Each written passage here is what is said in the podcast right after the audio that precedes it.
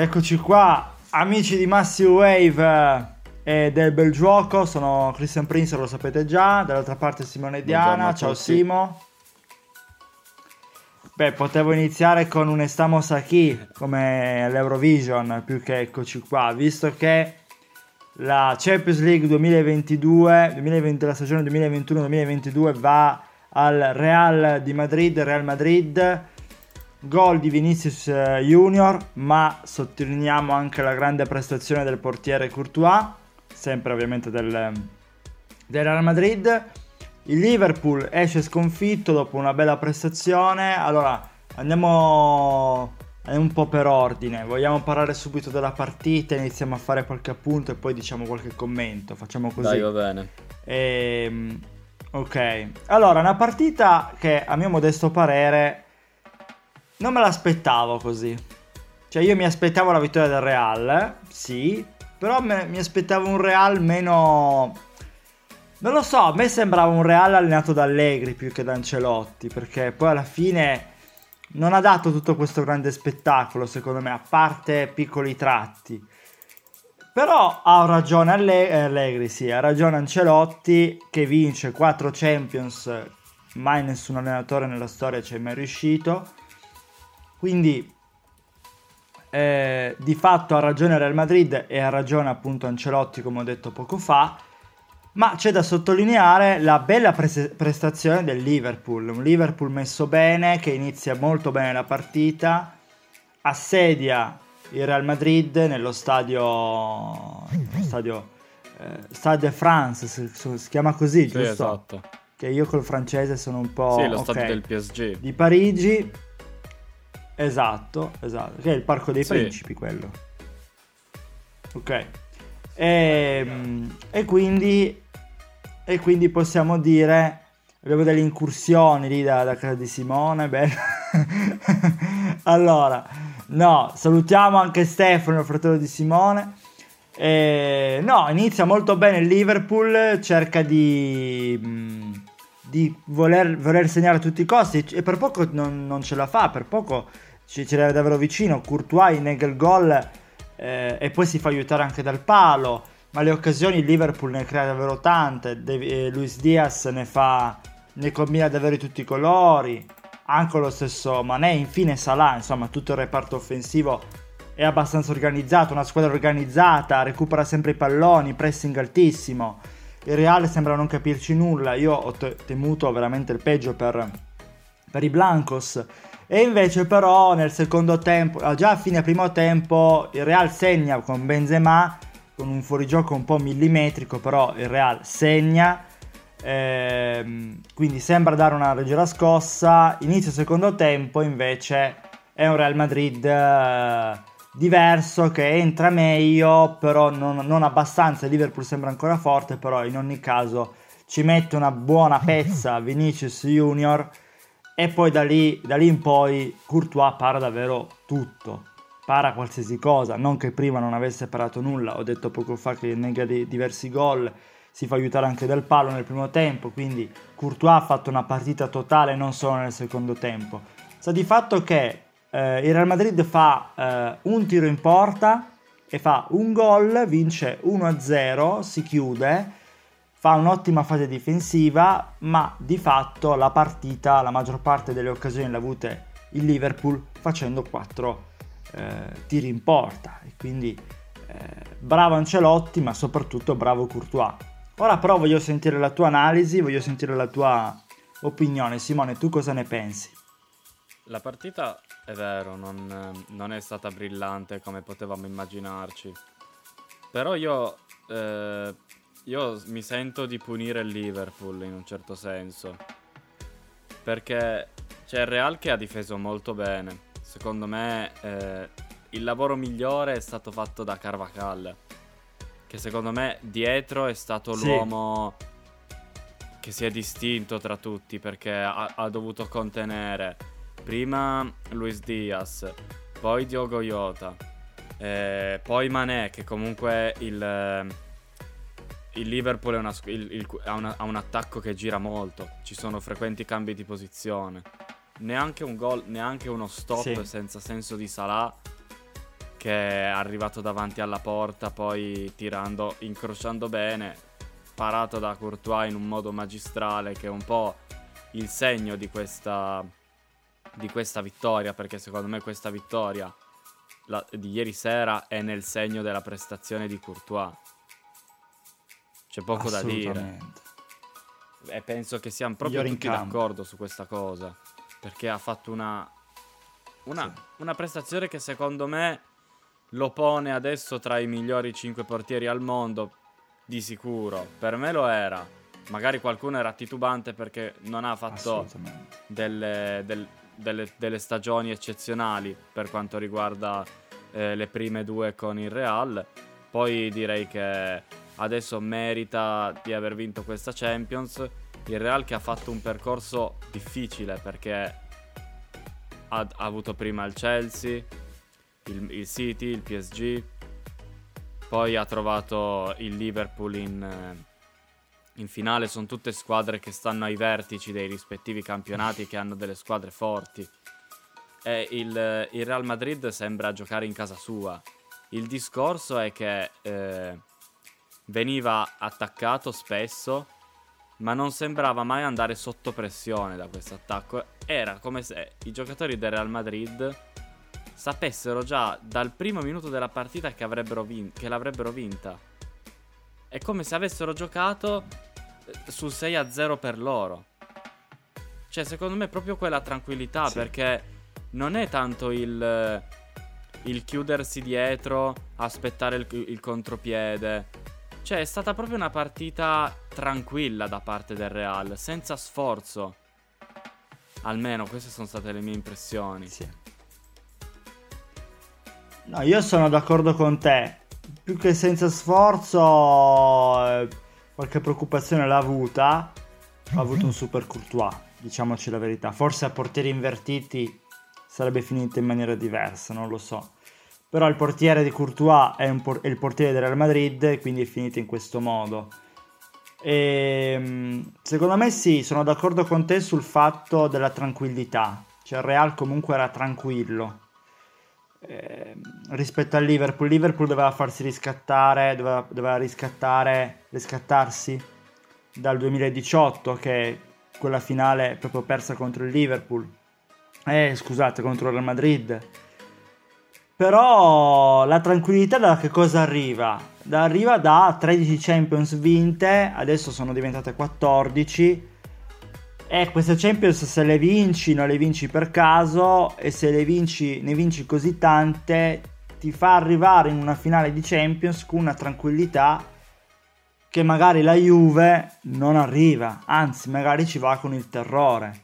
Ed è, ed è lì che forse vinci e perdi le Champions, perché ci devi andare con la tranquillità, però un conto è andarci dopo che ne perdi 7 di finali, un conto è andarci dopo che hai vinto 13 Champions e ribadisco per l'ultima volta, ora diventano 14 Champions, quindi un record pazzesco.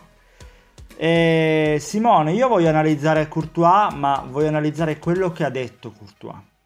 Courtois si leva qualche sassolino dalla scarpa e dice in Inghilterra forse non mi hanno non mi hanno davvero valutato per quello per quanto valessi davvero Ecco, tu hai detto era già tra i primi 5 al mondo.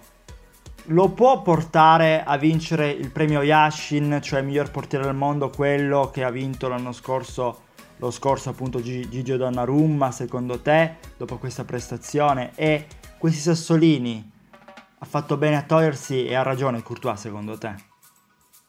Ha ragione, però deve anche considerare che in Premier, in Premier League i portieri hanno un altro tipo di, di, di visione, nel senso che secondo me in un campionato come può essere l'Italia o la Liga, soprattutto in una Champions in cui sei allenato da Ancelotti, il portiere assume un valore preciso, che in Premier League un po' perde, secondo me.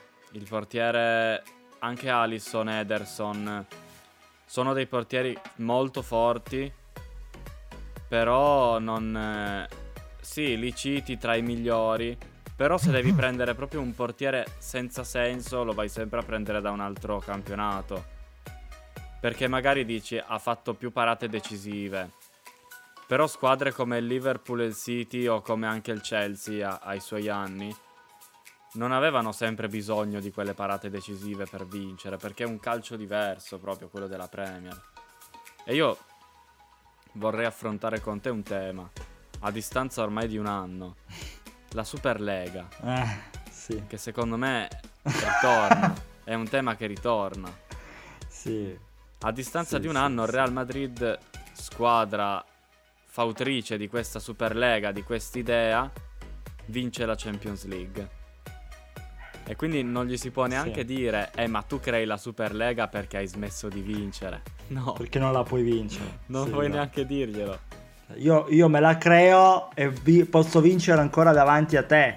Ceferin di quattro soldi, gli dice Real Madrid ieri sera. Tra l'altro, io vorrei fare una piccola parentesi, poi magari ti rispondo, ma non c'è molto da rispondere perché comunque è un appunto che io condivido. Ma a proposito, Ceferin è stato fischiato, ma la partita è iniziata con prima un quarto d'ora, ma poi mezz'ora di ritardo circa, se non addirittura 40 minuti di ritardo. Ecco, secondo te, cioè, poteva fare di più l'organizzazione della UEFA, secondo te? Io non ho mai visto una cosa del genere. Secondo me, in lo so spiegare. modo l'organizzazione poteva essere eh, un po' più raffinata. Però, secondo me, ci sono stati Eh, tanti visto- imprevisti visto che è poi li hanno menati. calcolare. Perché, ad esempio, ci sono stati Eh. moltissimi biglietti falsi venduti e quindi gente che arrivava al, al tornello, scannerizzava il QR code Sì, sì. e il biglietto veniva Sì. eh, rifiutato in pratica e sono stati, se non sbaglio, circa 15.000. E tu immagina fare entrare 15.000 persone con un biglietto falso. Infatti spero che la UEFA venivano- si attrezzi per rimborsare questi biglietti. Sì. Vabbè, aspetta, rimborsare un parolone. Almeno per trovare chi Eh. ha venduto questi biglietti. Perché veramente... Cioè, mi immagino chi chi Allora- è arrivato lì e mi viene da dire, po- cioè, povero lui. Allora, diciamo subito che non, non sono persone di Napoli, quindi i miei amici napoletani possono stare tranquilli che per una volta non verrete accusati senza ingiustamente, ecco. Ehm, no, allora, io penso che si doveva fare di più, come anche sul trattare dei dif- i tifosi, perché poi i lacrimogeni li hanno poi addirittura bastonati e infine malmenati, quindi poi non lo so, io non voglio entrare in questi dettagli, in queste polemiche. Mi piace più di, par- mi piace di più parlare del calcio giocato, di portieri e anche, soprattutto, infine, di allenatori. Sport Mediaset eh, ha, ha- ha scritto, eh, ha fatto una sorta di domanda quesito, ma secondo voi Ancelotti è l'allenatore più forte di sempre, visto che ha vinto 4 Champions, è il più forte di tutti, anche di Klopp, anche di Mourinho e anche infine di Guardiola, secondo te? In, que- in questi discorsi, secondo me, l'unica cosa che si può fare è attenersi ai numeri. I numeri non ci danno la dimensione di chi sia il più forte, però ci danno la dimensione di chi è Sì. stato il più vincente. Ancelotti è stato è attualmente l'allenatore più vincente in Champions. Che poi tu mi dica ha giocato Esatto. solo con squadre galattiche, è vero, però ha battuto anche squadre galattiche.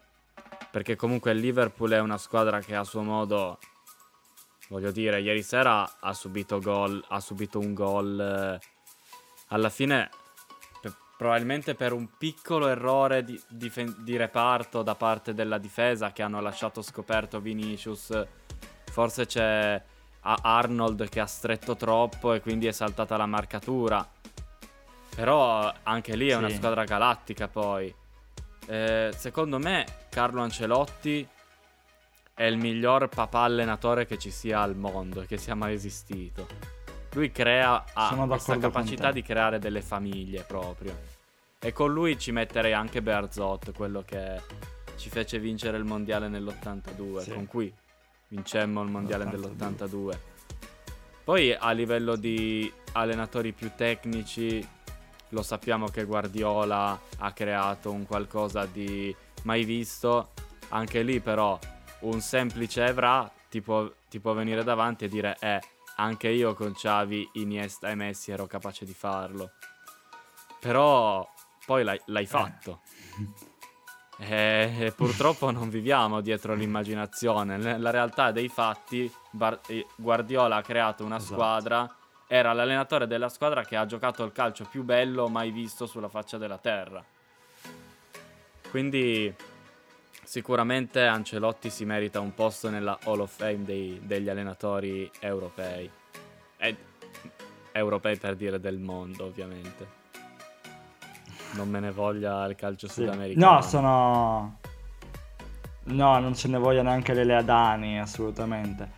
Eh, anche perché noi non vi diciamo la verità in faccia, noi diciamo solo bugie. Eh, no, diciamo le nostre opinioni, ecco. Eh, allora, personalmente sono d'accordo con te, anche perché Mourinho due giorni fa abbiamo detto ha vinto tutte le coppe europee mai esistite, quasi tutte, diciamo comunque sì tutte. Ancelotti vince tutte le Champions, cioè tutte le Champions, vince tutte le Champions, tutte le finali che ha disputato forse se non erro. 4 Champions si vincono come? Si vincono creando anche famiglie. Ne ha, ne ha disputate oltre 5, che squadre. Ne, ne ha disputate 5 e ne ha perse una sola, quella contro il Liverpool. Ah, no, non lo sapevo, sì, me l'ero persa. Quindi grande. Che Ah, è vero, è il vero. famoso recupero sì. sul 3-0 del primo tempo. Sì, sì, sì, è vero. Eh, i miei amici milanisti se lo ricordano ancora. Eh, so. Mi dispiace, ho, ho, ho, portato qualche ferita così. Vabbè, ma pure noi ne abbiamo, eh, quindi ci accontentiamo. Ma voi comunque avete 7 Champions, quindi che vi lamentate. Eh, no, vabbè, anche, anche Benzema eh, elogia um, Ancelotti, dice che è il migliore del mondo. Beh, forse sì, è il miglior papà allenatore del mondo, questo, su questo sono, siamo d'accordo.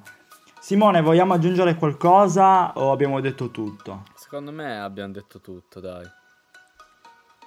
Ok, allora questa puntata finisce qui, noi vi salutiamo, finiscono le puntate sulle partite ma ci saranno le puntate sul calcio mercato, tutte le puntate di giugno, ce ne saranno pre- presumo 4 e quindi usciremo una volta a settimana, non più due. E, tra l'altro questa puntata è stata registrata domenica, quindi addirittura 3, però è uscita lunedì, cioè quando la state vedendo adesso. E, e poi ci sono anche le partite della nazionale a metà luglio, fino a metà luglio quelle qualche commentino magari ce lo facciamo. E anche calciomercato, ne abbiamo un po' tenuto fuori senza piangere, sì, vabbè. Dillo senza piangendo adesso, Cristian. ok, vabbè. Però era la finalissima contro l'Argentina, diciamolo, e poi le, le partite di Nations League, quindi contro Germania, Inghilterra e Ungheria, quindi mica poco. Eh, vi lasciamo, vi salutiamo e vi ringraziamo e ci sentiamo alla prossima puntata. Ciao a tutti, alla prossima.